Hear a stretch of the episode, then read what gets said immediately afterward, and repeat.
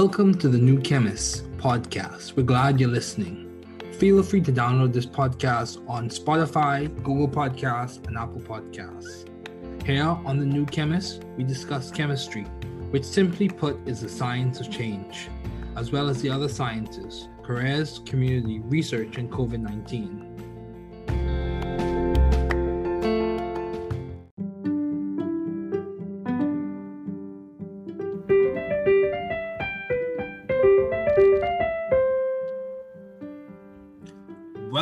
To the New Chemist. We're glad you're listening. Feel free to download this podcast on Google Podcasts, Apple Podcasts, and Spotify. Here on The New Chemist, we discuss chemistry, which simply put is the science of change, as well as careers, community research, and COVID 19. We're happy you're tuning in. My guest today is Dr. Louis N. Jungheim. Thanks for joining me today. It is good to hear from you. Just briefly, I'll inform my audience about you. Dr. Louis N. Jungheim is a retired research fellow he is the owner of L&J Consulting, in which its primary focus is the critical evaluation of potential in-license opportunities for big pharma clients. He is an affiliate associate professor of medicinal chemistry at Roosevelt University School of Pharmacy in Chicago, and he has served as a member of the Departmental Advisory Council and taught the medicinal chemistry of antibacterials. He is the former president of the Inuit Art Society, he was a medicinal chemistry consultant to the NTB Now initiative via Lilly's connection to the World Health Organization and the William and Melinda Gates Foundation. He is an accomplished inventor with 31 plus years of medicinal chemistry experience at Eli Lilly and Co. in infectious diseases, including antibacterials, antivirals, and antifungals. His medicinal chemistry experience includes oncology, neuropeptide receptors for neuroscience and endocrinology, and he has also served as the inventor of the NK1 antagonist tradipitant. He was an NIH NCI postdoctoral fellow from 1979 to 1981 at the University of Rochester, New York, serving in Andrew Kende's research group. He earned his PhD in 1979 at the University of Wisconsin Madison at ba- in Barry Trost's research group. He earned his BA in 1975 at Northwestern University at Evanston, Illinois. In 1992, he was elected the chair of the Gordon Research Conference on Heterocyclic Compounds, and he has served as an ad hoc member at the NIH study section in drug discovery and development. Highlights while at Lilly, he has served he served as the epigenetics platform chair, invented and developed small molecules that facilitate the oral uptake of therapeutic proteins.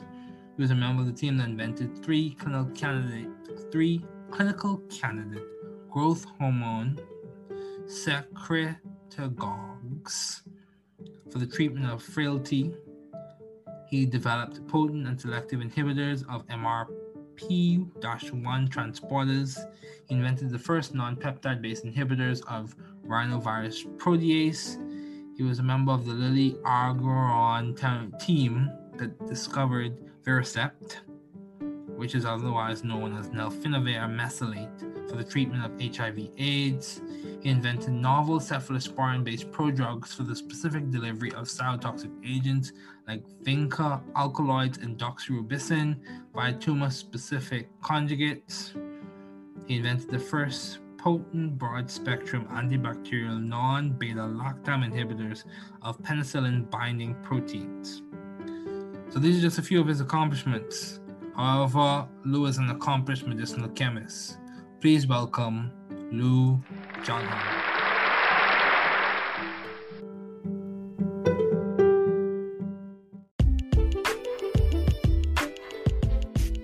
Welcome to Chemistry as a Dialogue. This will be the first installment of a series of conversations in which we explain key ideas in chemistry as a dialogue between two friends. Hey everyone, my name is Jason. Time and chance happen to us all. After working as an undergraduate and receiving a fellowship for graduate school, this is timely and an example of paying it forward for others to benefit. Remember the concepts. Use the accessible organic chemistry guidebook on Apple Books and Barnes Noble, and use different methods for healthy positive reinforcement. It is true that repetition and practice helps reinforce the concepts. You can do it with the capability and a hopeful realistic outlook. Hey everyone, my name is Lebron. and this conversation is dedicated to the tens of people who have helped and inspired me, specifically my parents, my brother, my sister, and those teachers in university and high school who helped make science accessible to me. Organic chemistry is a subject that requires effort, focus, and skill. These foundations have been selected after guided review and observation as to what concepts facilitate and support a good understanding as a student progresses through this discipline in chemistry. These foundations from the moiety to the metallics highlight with conceptual focus key ideas, points, and memory aids to support your success in organic chemistry. Learning organic chemistry is similar to building a house. It takes time, skill, and persistent efforts. Let's begin. Let's begin this conversation. What are our goals and what learning habits do we need to develop to learn this material well? Well, some things to want to know are 1. The key words. 2. The key ideas and relevance of structures which we call Lewis dot structures. 3. As well as understand some simplified quantum mechanical concepts. Jason. So, what are organic molecules? Well, dude, organic molecules can be understood as multiple atoms associated together, made primarily from carbon. In short, organic molecules are carbon based molecules. Yo, dude, we can draw them in many ways, and if we keep the same molecular formula, then those multiple versions are what we call isomers. These molecules may or may not have the same molecular formula. In cases where the molecular formula is the same but the structure is not the same, we have what is called structural isomers. The constitution or connectivity is not the same, we have what is called constitutional isomers. And if the arrangement in 3D space is not the same, we have what is called stereoisomers. I have heard of stereoisomers, especially when my friends talk about medicines. Something about some R and S, anyways, are there subclasses of stereoisomers? Yeah, there are optical isomers, which are molecules that rotate light differently, and their mirror images are what we call non superposable, which is a fancy way of saying when they are placed on top of each other like a pair of someone's hands. They don't match up perfectly. And bro, as you were talking about, enantiomers are normally designated by R or S, which stands for rectus or sinister. Wow, this is cool. So, are there other types of stereoisomers? Lebron. Yeah, also there are geometric isomers, which are molecules that have non identical mirror images. Yeah, dude, it's like you looked in a mirror, but saw something that not the same as yourself. Added to that in chemistry, we have double bonds and the way the atoms are arranged around the double bond. It is different for each isomers. We again in our fancy organic chemistry language call that either cis or trans. Hold. On. Hold on, wait, can organic molecules can be linear. Lebron, let me get my model kit, since it helps with this. If you have used your kit or gumdrops and toothpicks to build carbon dioxide, one flavor for carbon and one flavor for oxygen. So two oxygens and one carbon, the molecule is linear. Well, buddy, other linear molecules are triple bonded one, named acetylene. Let's keep using the gumdrops. We can have the atoms all in a plane, but like a triangle or we say, trigonal. Okay, tell me more. Molecules such as formaldehyde is trigonal planar, and this compound is used in clinical settings. I think I understand. Molecules can have arrangements in 3D space such as methane, which is found in natural gas and exists as a tetrahedral molecule. Correct. Let's keep the cognitive train running. You can also at home practice with computer software such as ChemDraw or Word. So, what the importance of the structure of 3D molecules? So, let me tell a story. A long time back, there was this guy named Gilbert Lewis. He did a lot of hard work that we use today to note the positions of particles we call electrons. Other smart guys such as Gillespie and Nyholm also did significant work which gave us the set of ideas we call VSEPR. Say what? Lebron, just hold on a minute. Let's get some more gumdrops. Yeah, let me grab my flashcards and my computer to make my Anki deck.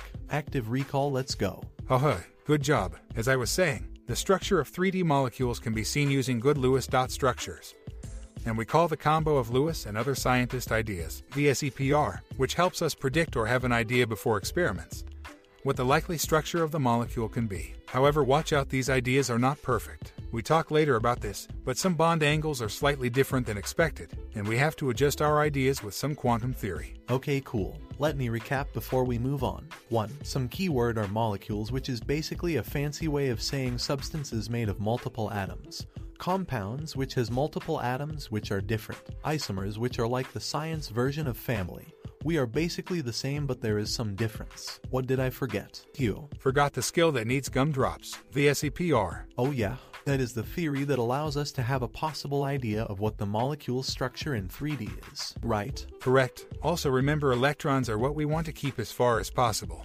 Since our buddy Coulomb taught us, like repel and opposites attract. Lebron, Also, there is the mixing of orbital flavors, which we call hybridization, a mathematical mixing. And depending of the shape, we see a different combo or orbitals. Linear sp, trigonal planar sp2, tetrahedral sp3, and other shapes you can check on internet. Just keep the basic idea in mind, which is geometry and orbitals are related. Some homework for you today. Questions 1. What is organic chemistry and what is the historical origin of it?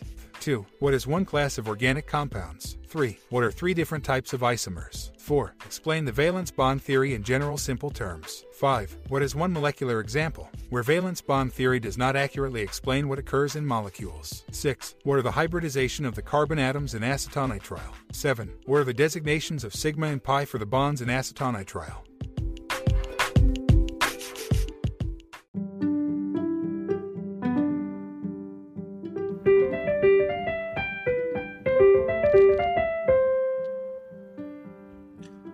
Welcome to the New Chemist. We're glad you're listening.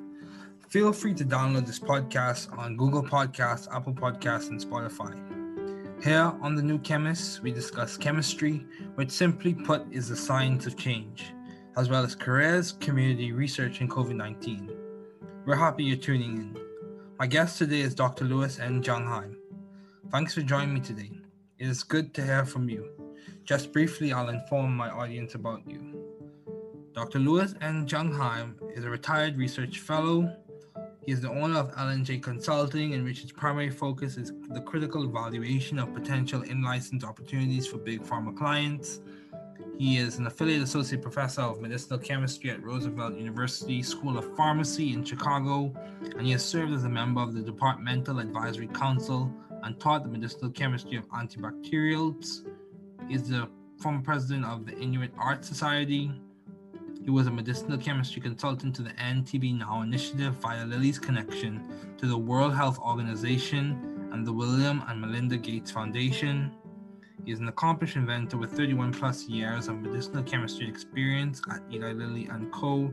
in infectious diseases, including antibacterials, antivirals, and antifungals. His medicinal chemistry experience includes oncology, neuropeptide receptors for neuroscience and endocrinology, and he has also served as the inventor of the NK1 antagonist tradipitant. He was an NIH NCI postdoctoral fellow 1979 to 1981 at the University of Rochester, New York, serving in Andrew Kende's research group. He earned his PhD in 1979 at the University of Wisconsin Madison in Barry Trost's research group. He earned his BA in 1975 at Northwestern University at Evanston, Illinois. In 1992, he was elected the chair of the Gordon Research Conference on Heterocyclic Compounds, and he has served as an ad hoc member at the NIH study section in drug discovery and development. Highlights while at Lilly, he has served he served as the epigenetics platform chair, invented and developed small molecules that facilitate the oral uptake of therapeutic proteins. He was a member of the team that invented three clinical candidate three clinical candidate growth hormone secretagogues for the treatment of frailty. He developed potent and selective inhibitors of MRP-1 transporters. He invented the first non-peptide-based inhibitors of rhinovirus protease. He was a member of the Lilly Agouron team that discovered Viracept, which is otherwise known as nelfinavir mesylate for the treatment of HIV/AIDS. He invented novel cephalosporin-based prodrugs for the specific delivery of cytotoxic agents like vinca alkaloids and doxorubicin via tumor-specific conjugates.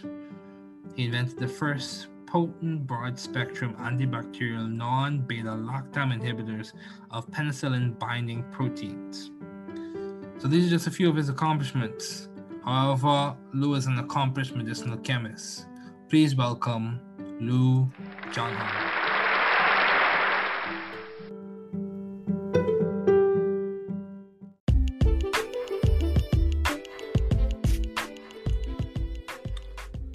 Nobel Highlights Segment 2.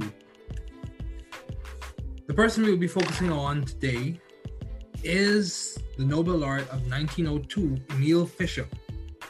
He lived from 1852 to 1919. Emil Hermann Fischer was born in Euskirchen, a small town near Bonn, Germany, on October 9, 1852. He died in Berlin on July 15, 1919. In 1902, he received the Nobel Prize for work on the carbohydrates and the purines.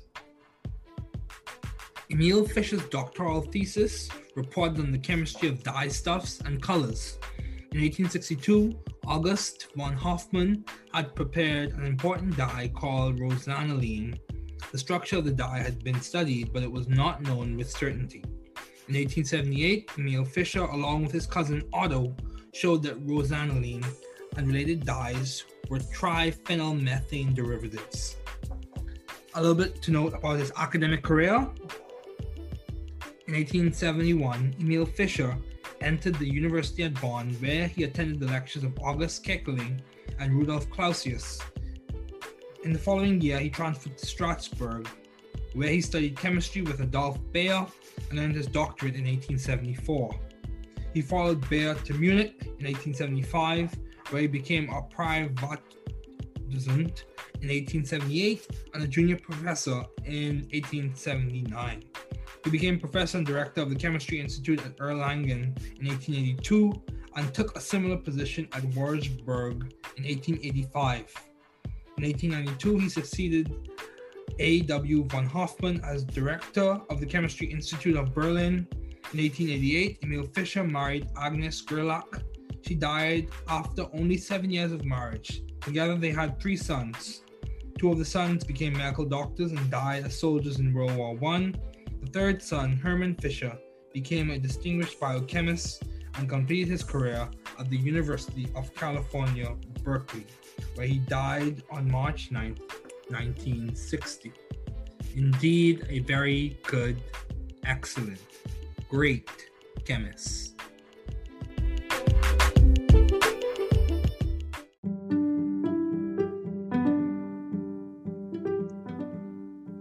Hey Lou, thanks for joining me today. It's good to have you here. Good to see you again, David. Yep. Um, so um it you have worked in worked as a postdoctoral fellow, work, got your PhD from University of Wisconsin Madison. You have uh, served as a research fellow in many ways. Um, what have been your long-standing interest in the field of science? I guess, you know, first of all, let's start with I was always good at math Okay. okay. in in school and my dad was an electrical engineer. Okay. And so I think I always had a scientific bent. And and while um, let's say in Catholic school science wasn't exactly the uh, preeminent class by the time I got to high school, I think I really loved my science classes the best. And had just a terrific um, chemistry teacher in high school too, which really kind of got me down that path. Okay. So Okay, so it, you would you say it was your chemistry teacher that kind of encouraged you and inspired you to pursue chemistry as a undergraduate and eventually? Yeah, absolutely. I think that was kind of my favorite science. Okay, okay, that's good. So, um, in terms of uh, organic chemistry, what has been your focus? What was your focus primarily? Well, my focus primarily was synthesis, making molecules. Okay. Um, but as I got into my career, and I think part of the reason that I got into making molecules originally uh, was because I think as an undergraduate, I, re- I really developed an interest in why do medicines work and understanding that these were organic molecules that did things in your body that were of great benefit. And I think part of that was my junior year in college, I actually had an infection in my leg. Are you serious? and and the doctor told me that if they didn't find an antibiotic that worked they might have to cut off my leg and so i think that was really kind of the the, the beginning of my interest in why do organic molecules potentially do what they do in the human body Wow. Oh, that's an interesting story. So, um, so, so would you say, uh, so your research was primarily focused on organic synthesis? That's good. So, given all of your accomplishments, um, how do you maintain view of the bigger picture in your career and in your life in general? For me, that's actually been very easy, David. Um, okay. First of all, I think a lot of my colleagues always considered me to be potentially not a completely serious scientist.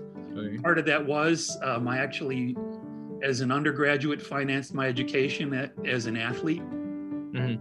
And and you know played all through college and and progressed through playing semi-pro baseball in the Chicago area Mhm. um, in in my youth. Um, I've always had active interest in photography, Mhm. creative things, and organic synthesis is certainly um, a creative thing. Um, I love music, uh, and and and and travel and so on. So I've always had and motor racing actually has has been a fascinating thing, and part of that is because of my siblings. I've got a brother who's a mechanical engineer who actually works in the auto racing industry. Okay. So, in, and in fact, that kind of drove me to Indianapolis, where the Speedway is and the Indy 500 and so on. But it was also the best job offer that I got Okay. as well. So it was it was really um, a, a wonderful thing. Now, in terms of my career, that's also been very easy because drug discovery, hunting, medicinal chemistry is so multidisciplinary Okay. that you really have to work with teams, uh, people that are are just as good at their own branch of science as you are at, at your ability to make molecules. And so I'm talking about experts in various fields of biology, pharmacology, Mhm. um, pharmacokinetics, toxicology, Mhm. and and then even with physicians who are expert in in the medical field for any particular disease that you're trying to target Okay. and and so you really you don't become an expert but you have to become conversant in all of these different branches of science in in order to to really be um, an active participant in in a team effort Wow. But you have you you have to be the guy and and that's the cool thing about the medicinal chemistry Mhm. the whole thing starts with an experimental molecule Okay. that, that the biologists start working with and and you start refining Okay. Yeah, that's good. That's good. Becoming conversant to be an active participant. That's good. Um, so how have you been adaptive and creative in the field of science? What what area, which niche would you say you uh, complement to adding a layer of creativity or adopting a concept in a new way? well, that's easy because i've worked on so many different things Okay. and i started out working on antibiotics Okay. and and maybe one of the most well i think i've done a number of creative things Okay. um, the, very first project that i worked on at, at lilly uh, Mhm. lilly at the time was known as an antibiotics house Okay. and and kind of the, the, the game of penicillin cephalosporin type antibiotics was drawing to a close and there was the sense that really new things were needed Okay. and and in actually in a collaboration um, with edward c taylor who was a, a professor at princeton at the time Mm-hmm. uh, has subsequently passed away but still a dear friend of mine Okay. he he had an idea where he was making square rings, four membered rings with two nitrogens and a carbonyl to, to mimic the beta lactam, which only had one nitrogen. Mm-hmm. Those turned out to be totally unworkable in terms of chemical stability. Oh, okay. And, and at the time, my first project was actually to try and, and make bake, basically a backwards penicillin. Okay. So put the lactam in the five membered ring and really kind of squish it down with the four membered ring attached to it. Hmm. And and Ted kind of inspired the idea of actually putting a five membered ring with two nitrogens in it. Wow. And those turned into a whole field of uh, bicyclic pyrazolidinones Wow. that, that turned out to be very effective mimics of penicillins and cephalosporins and quite potent. Wow. and and and so these actually acted as beta lactams but weren't beta lactams I, I think maybe though my most interesting idea came later on in when we were working on aids Okay. and it, and it turns out that this is where i first became um, exposed to a fellow named Anthony Fauci, who's been in the news of late, Right. because he was kind of, of running and, and leading the way in, in fighting the world of HIV/AIDS. Mhm. And, and I was part of a team that invented a compound called nelfinavir, which is an HIV protease inhibitor. And at one point in time was actually the top selling HIV protease inhibitor on the market. Wow. And the idea there was the, the molecule that kind of led the way came originally from Hoffmann-La Roche. Right. And there was some, and, and also this was at a, a, a really exciting time because this was really when molecular modeling, X-ray crystallography, and, and quote unquote rational drug design was really coming into its fore. Mhm. And there was the understanding that part of the molecule that Roche had had a, a piece, a glutamine, in what they called the P2 pocket. Okay. And the mantra from Roche was that the only thing that worked in the P2 pocket was glutamine. Okay. And that was the kind of thing that sort of challenged me intellectually when people would say something that couldn't be done. So, not unlike you couldn't replace the beta lactam in a penicillin or a cephalosporin with something other than a beta lactam, which I had already done. Okay. I started playing with this region of the molecule. And what I did was actually inverted the stereochemistry of the glutamine. Okay. And so instead of using an L amino acid glutamine, I started making D amino acids Okay. where I put a moiety that could mimic the glutamine into the pocket where the glutamine was going hmm and, and the tail out into the rest. Okay. And so by having an unnatural amino acid, this really impacted um, the chemical stability of the molecules because they Okay. were much less metabolically labile. Okay. And as we gained an understanding of, of taking natural amino acids out of a molecule, the glutamine was actually something that was really hindering oral uptake. And that kind of became the holy grail for the HIV compounds, and in particular the protease inhibitors, Wow. um, was getting hydrogen bonding moieties and other such things out of the molecules. And it was working there and showing that these things could make very potent and better oral uptake molecules Wow. that got the whole rest of the team working in that region. And, and ultimately, those ideas led to um, an even greater simplification in the molecule that became nelfinavir, and, and ultimately a compound that impacted um, the, the lives of, of AIDS patients. I'm very proud of that. Wow. That's that's good. That's good. That was that was very. Uh, that's good. You know, I think you can dissect that some more, but we'll continue. That, that was good. And, and these things are all published too. So That's true. That's true. People can look them up. Yeah. So, um, how did you seek or find the right environment for you to thrive scientifically and intellectually? And what I mean by that is, you know, you went to Northwestern, you went to University of Wisconsin Madison, you are NIH NCI postdoctoral fellow at the University of Rochester, New York. You have spent a lot of time in medicinal chemistry. So obviously, in some way, shape, or form, you've had some success and you thrived scientifically and intellectually. How did you find the right environment for you to do that? you know, it's interesting. I did a lot of soul searching my third year, is, or at the end of my third year as an undergraduate, Okay.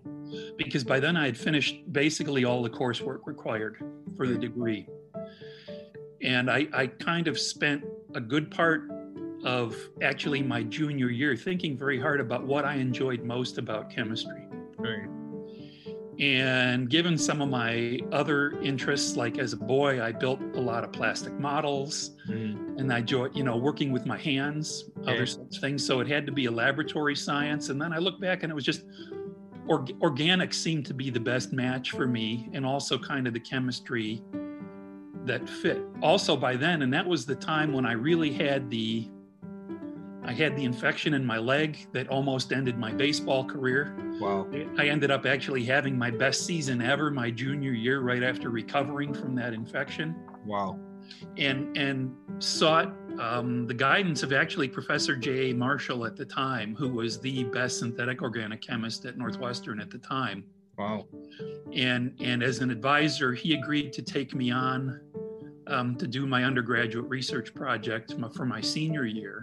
Mm-hmm. But it was in talking to him and in my saying that basically I kind of got involved in the, the thought process of, you know, why do molecules work and so on. And that's where he said the beginning step there was really becoming the best synthetic chemist you can. Mm-hmm. And that's what pointed me um, to synthetic groups Mm-hmm. And that led me to Wisconsin and working for Barry Trost, which I'm sure is a name that you know in synthetic organic chemistry. From there, um, it, it became clear that the place to do the kinds of things that I wanted to do was in the pharmaceutical industry. And that, that led me ultimately to Andy Kende's group. Right. Because and, Andy had actually been a prominent medicinal chemist um, in the pharmaceutical industry before he left the industry to go into his academic career. Okay. And and he offered me the opportunity to work on a molecule called Taxol. Oh wow, you worked on Taxol. In fact, I was the first person to put the tricyclic ring system together, and that was my NIH proposal. Wow, you worked on Taxol. Wow. Yeah. Oh, that's cool. And, and and so it was the combination of Andy's recommendations, Barry's recommendation, and the relationship to Jim Marshall mm-hmm. um, that that ultimately got me all of the job interviews that I really would have wanted to have. I got to interview for the big companies, and then being a Midwesterner, it was really great for me to be able to relocate to Indianapolis mm-hmm. um, and and be near family in Chicago. Mm-hmm. That's good. That's good. Yeah, that's good. So, um, given all your responsibilities and accomplishments, especially when you were busy, uh, in terms of working as a postdoctoral fellow, working at Eli Lilly, um, how did you maintain a balanced life, or how did you try to maintain a balanced life? Well, first of all, I had interests. Okay. All right. So, motor racing, and boy, I moved to Indianapolis, where in in you know there's a couple weeks in the month of May where you can really take advantage of that. Mm-hmm. I'm an avid golfer. Okay. There are a lot of good golf courses around here. Mm-hmm. You can do photography anywhere. Okay.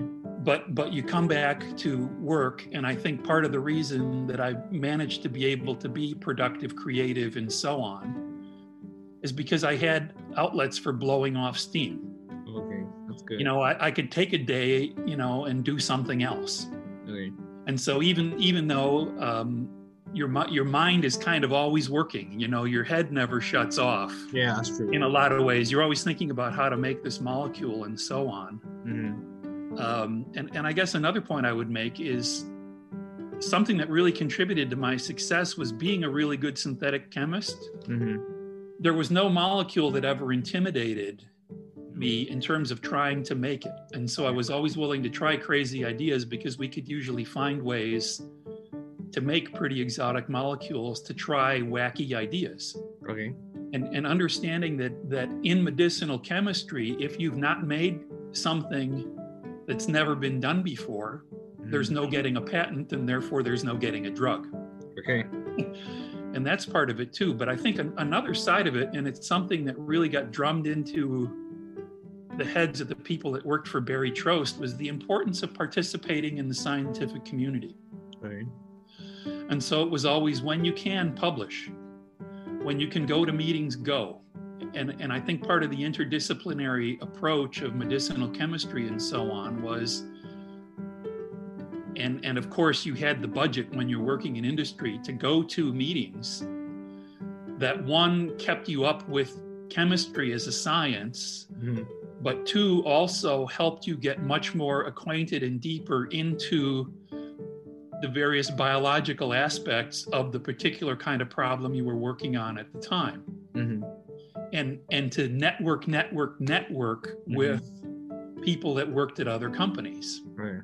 or other academicians who were working in the field and that was really a networking is just absolutely critical not only within your company but i think also the experts outside. And so I have lots of friends who worked at all kinds, you know, at all the other big pharma companies. Okay.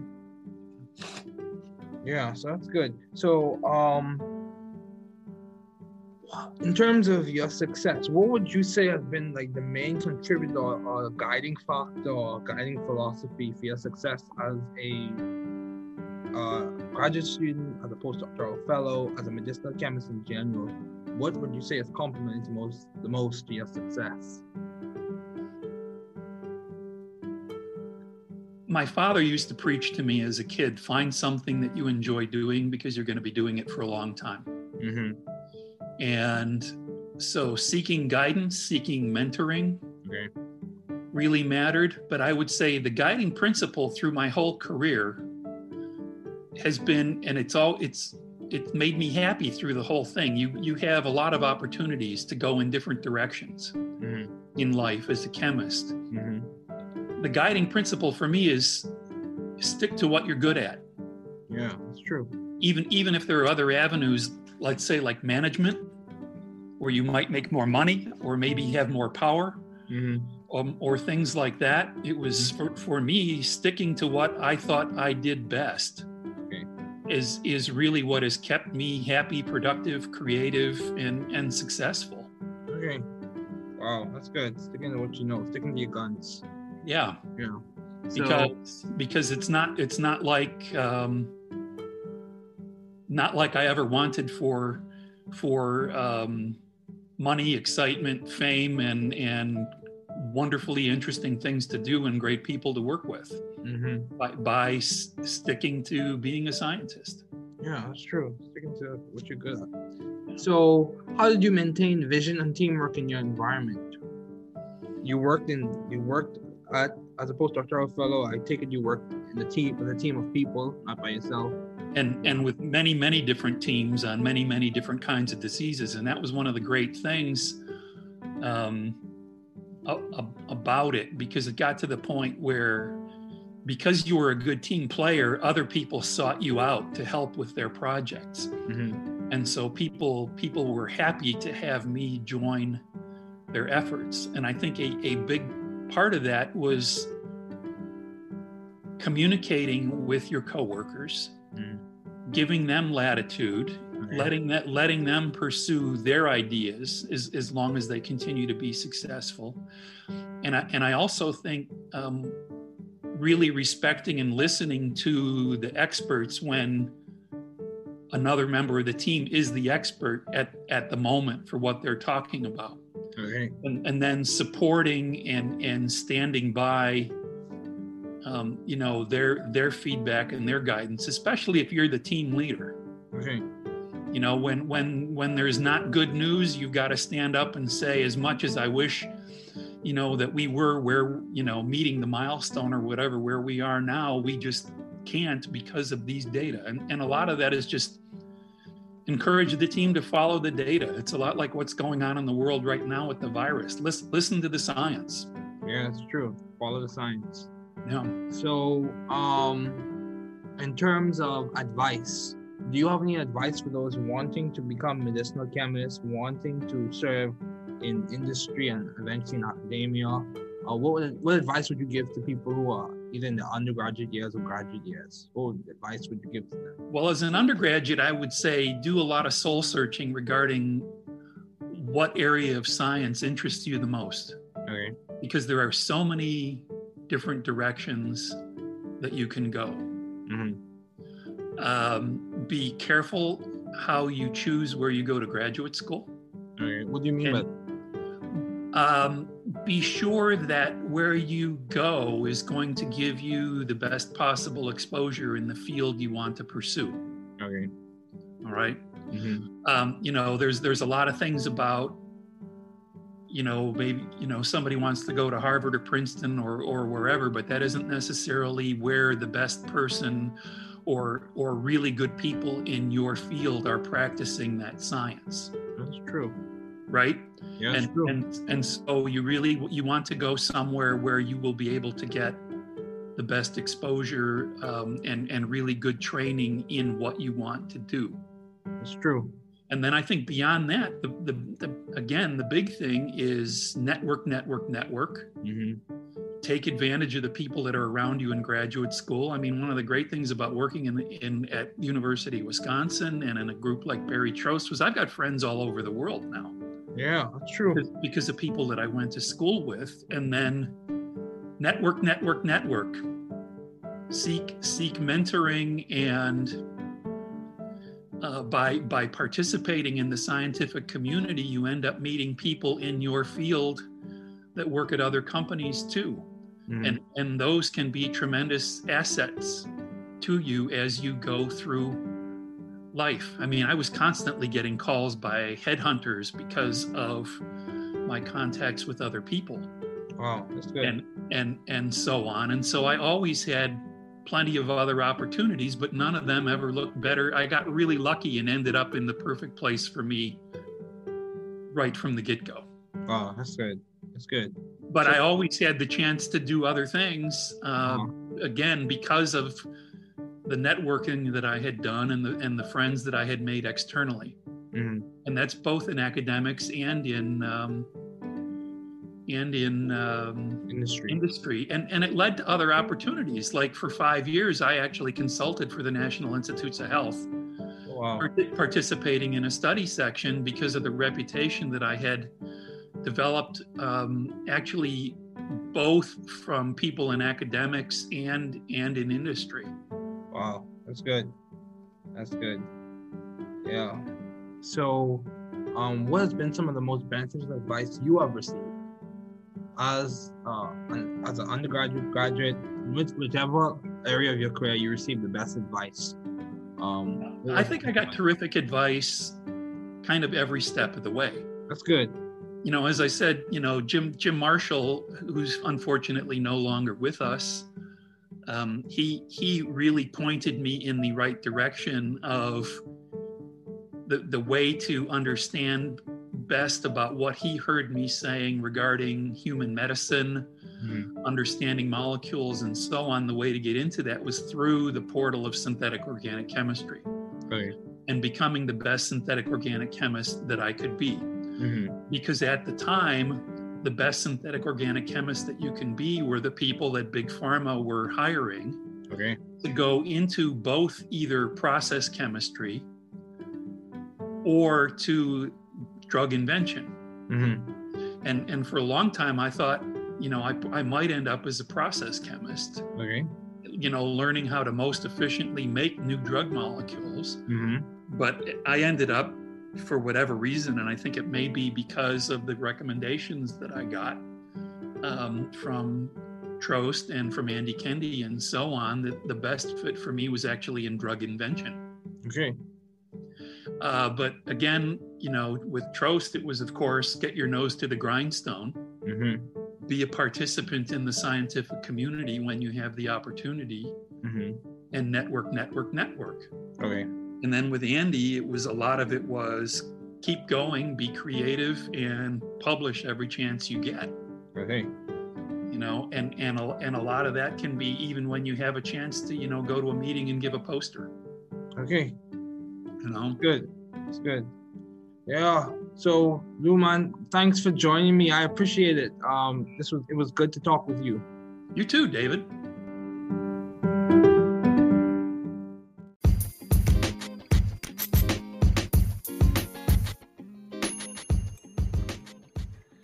Concept Development 3 Structures, Conformations, and Projections. Structures are diagrammatic representations of different molecules and they provide a means of understanding what is occurring in nature. There are a variety of different structures used in chemistry. The main examples in the following discussion will be Lewis electron dot structures, condensed structures, and bond line structures. Lewis dot structures are built on some key ideas such as the valency and the octet rule, there are also specific exceptions for period 3 and beyond. Valency. Valency refers to the amount of electrons an atom will lose, many times resulting in a positively charged cation gain, many times resulting in a negatively charged ion anion or share, typically occurring in covalent molecules, in order to have a stable noble gas electron configuration. Valency can be determined using the periodic table. The group number, vertical column numbers in the periodic table is designated the valency typically, and this valency normally corresponds with charge or oxidation number, and its subsequent sign is dependent on the type of atom, its reactivity, and what it is reacting with. Um, also, you have the octet rule, which is a principle with applications in resonance theory, simple chemical mechanisms and reactions. There are exceptions for period three and onward, depending on the atom, its reactivity, and what it is reacting with. There are exceptions to the octet rule. There are different ways to write structures.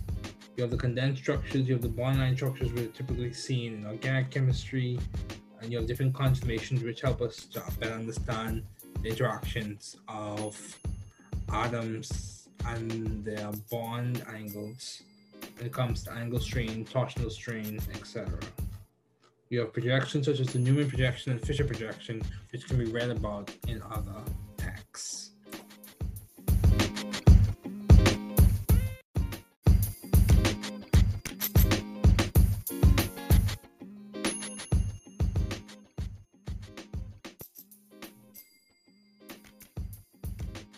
two, three, and for five. Biochemistry is the chemistry of life. With C, N, O, H, calcium, P, K, S. At 95% the dry weight best.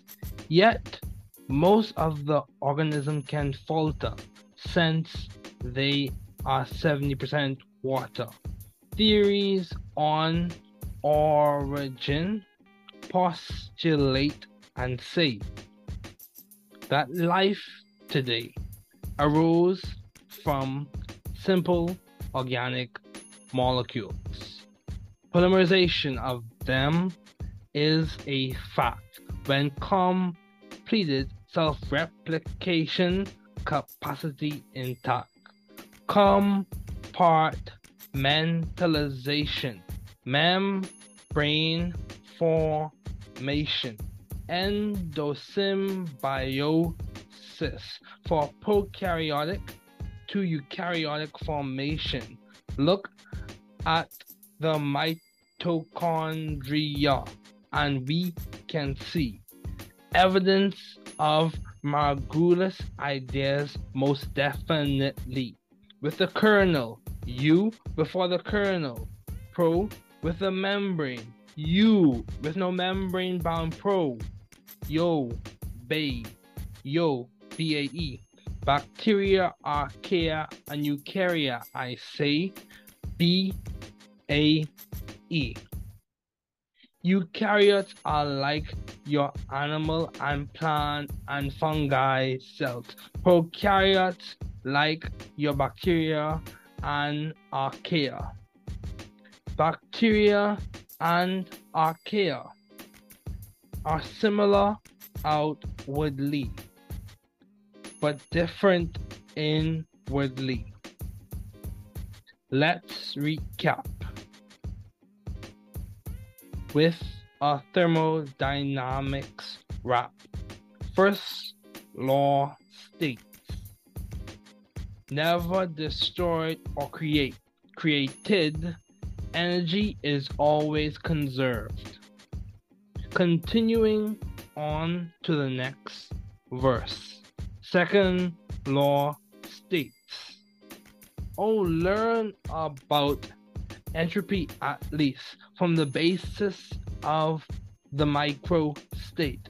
In the system, it tends to increase constant as this verse is the entropy of the universe. Third law states completely zero Kelvin or absolute crystalline solid at zero. I'll tell you a thing or two about the ideas of Josiah Gibbs. Ideas. You know who? Josiah Gibbs. The energy to do work. Gibbs free energy. When positive, non favored. When negative, favored. Enthalpy. When positive, endo. When negative, exo. So, so, I will dare you to do your very best. But before dare, let's talk about Le Chatelier. If a system is at equilibrium and one of the parameters is changed, the system will shift so as to restore the equilibrium since it is adored, respected, controlled, redirected, ideally simple and steady state. Yeah, that is very great. Quick maths, oh yeah. Quick facts, oh yeah. Quick review with you know who. My mitochondria is like the Bank of America, but it produces energy, currencies to help the cell run efficiently. The processes, the cycles, the paths, it helps the cell run its machinery efficiently. Let's talk about the main big chief, the nucleus, the cellular CEO or executive branch. It ensures regulation and successful replication. It ensures good maintenance of good information. It ensures the blueprint is followed correctly with the other members helping cooperatively. The executive branch, your nucleus, ensuring organization on every cytoskeletal branch. Golgi, Golgi, I am the producer of the PTMs, post translational modifications with your elegant glycosylations.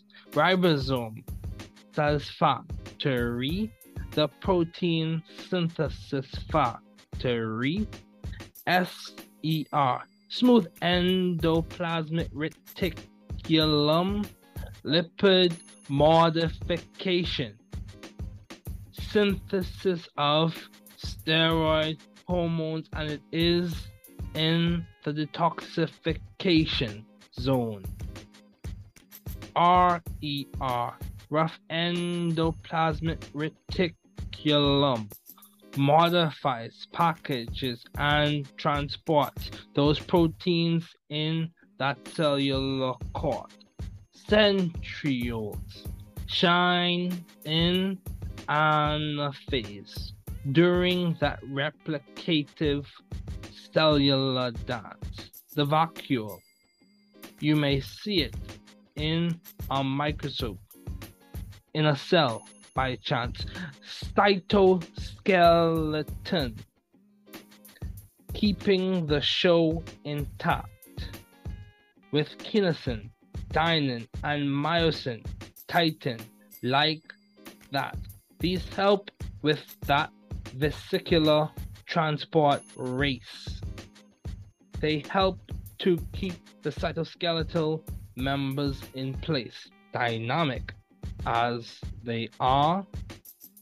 They are some of the main stars. Let's look a little closer with those glycogen granules in the occasional cellular space. Hold on. Let's keep pace. Testing. Two, three, and four, five. Biochemistry is the chemistry of life. Intermolecular force, covalent bonds, protein levels of structure. Linear is one level with those amino acid chains. Primary, that is called and that is a fact. Moving up with the beta strands, then sheets and the alpha helices. They meet. Secondary then has made its stop 3D structure and the tertiary just dropped with those subunits. Most definitely, we have finally reached the quaternary. Testing two, 3 and 4, 5. Biochemistry is the chemistry of life. DNA, with its adenine, deoxyribose, and phosphate. Hydrogen bonding to that thymidylate. Then with the G, triply hydrobonded to the C. Triply hydrogen bonded to the C. The guanosine, phosphate, cytosine, and phosphate in parts the chief nucleic acid is made of nucleotides from the DNA with the histones to the beads on a string. Your nucleosomes to the chromatin, making your chromosomes order, regulation, and your signaling cascades S, G1, G2, and M. Testing 2, 3, and 4, 5. Biochemistry is the chemistry of life. Water, water on the wall with the dipole and dipole. Bonds with the hydrogen bonds you see. Its intermolecular bonds elegantly. High heat of fusion, just think, allows water to act as a heat sink. A high heat of vaporization. IMFs complement. The solution of most polar compounds and its ice is less dense than liquid water. 70% of the organism, and yes, they still can falter. Testing two, three, four, and 5. Biochemistry is the chemistry of life. Testing 2, 3, and 4, 5. Biochemistry is the chemistry of life.